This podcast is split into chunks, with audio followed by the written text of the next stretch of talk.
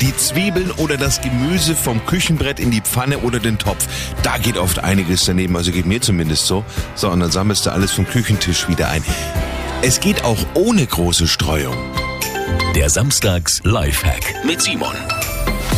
Dieses Loch oder dieser Schlitz in unserem Küchenbrett ist nämlich nicht nur zum Festhalten oder Aufhängen, das ist tatsächlich zum Umfüllen da. Ich habe das auch ganz lange nicht gewusst, aber es ist irgendwie logisch. Äh, also statt das kleingeschnippelte Gemüse über den Rand zu schieben, ist es viel einfacher, die Zutaten über die Öffnung in diesem Brett zu schieben. Alles, was am Loch vorbeigeht, bleibt auf dem Brett und Sie schieben es einfach beim zweiten Versuch in die Salatschüssel oder die Pfanne.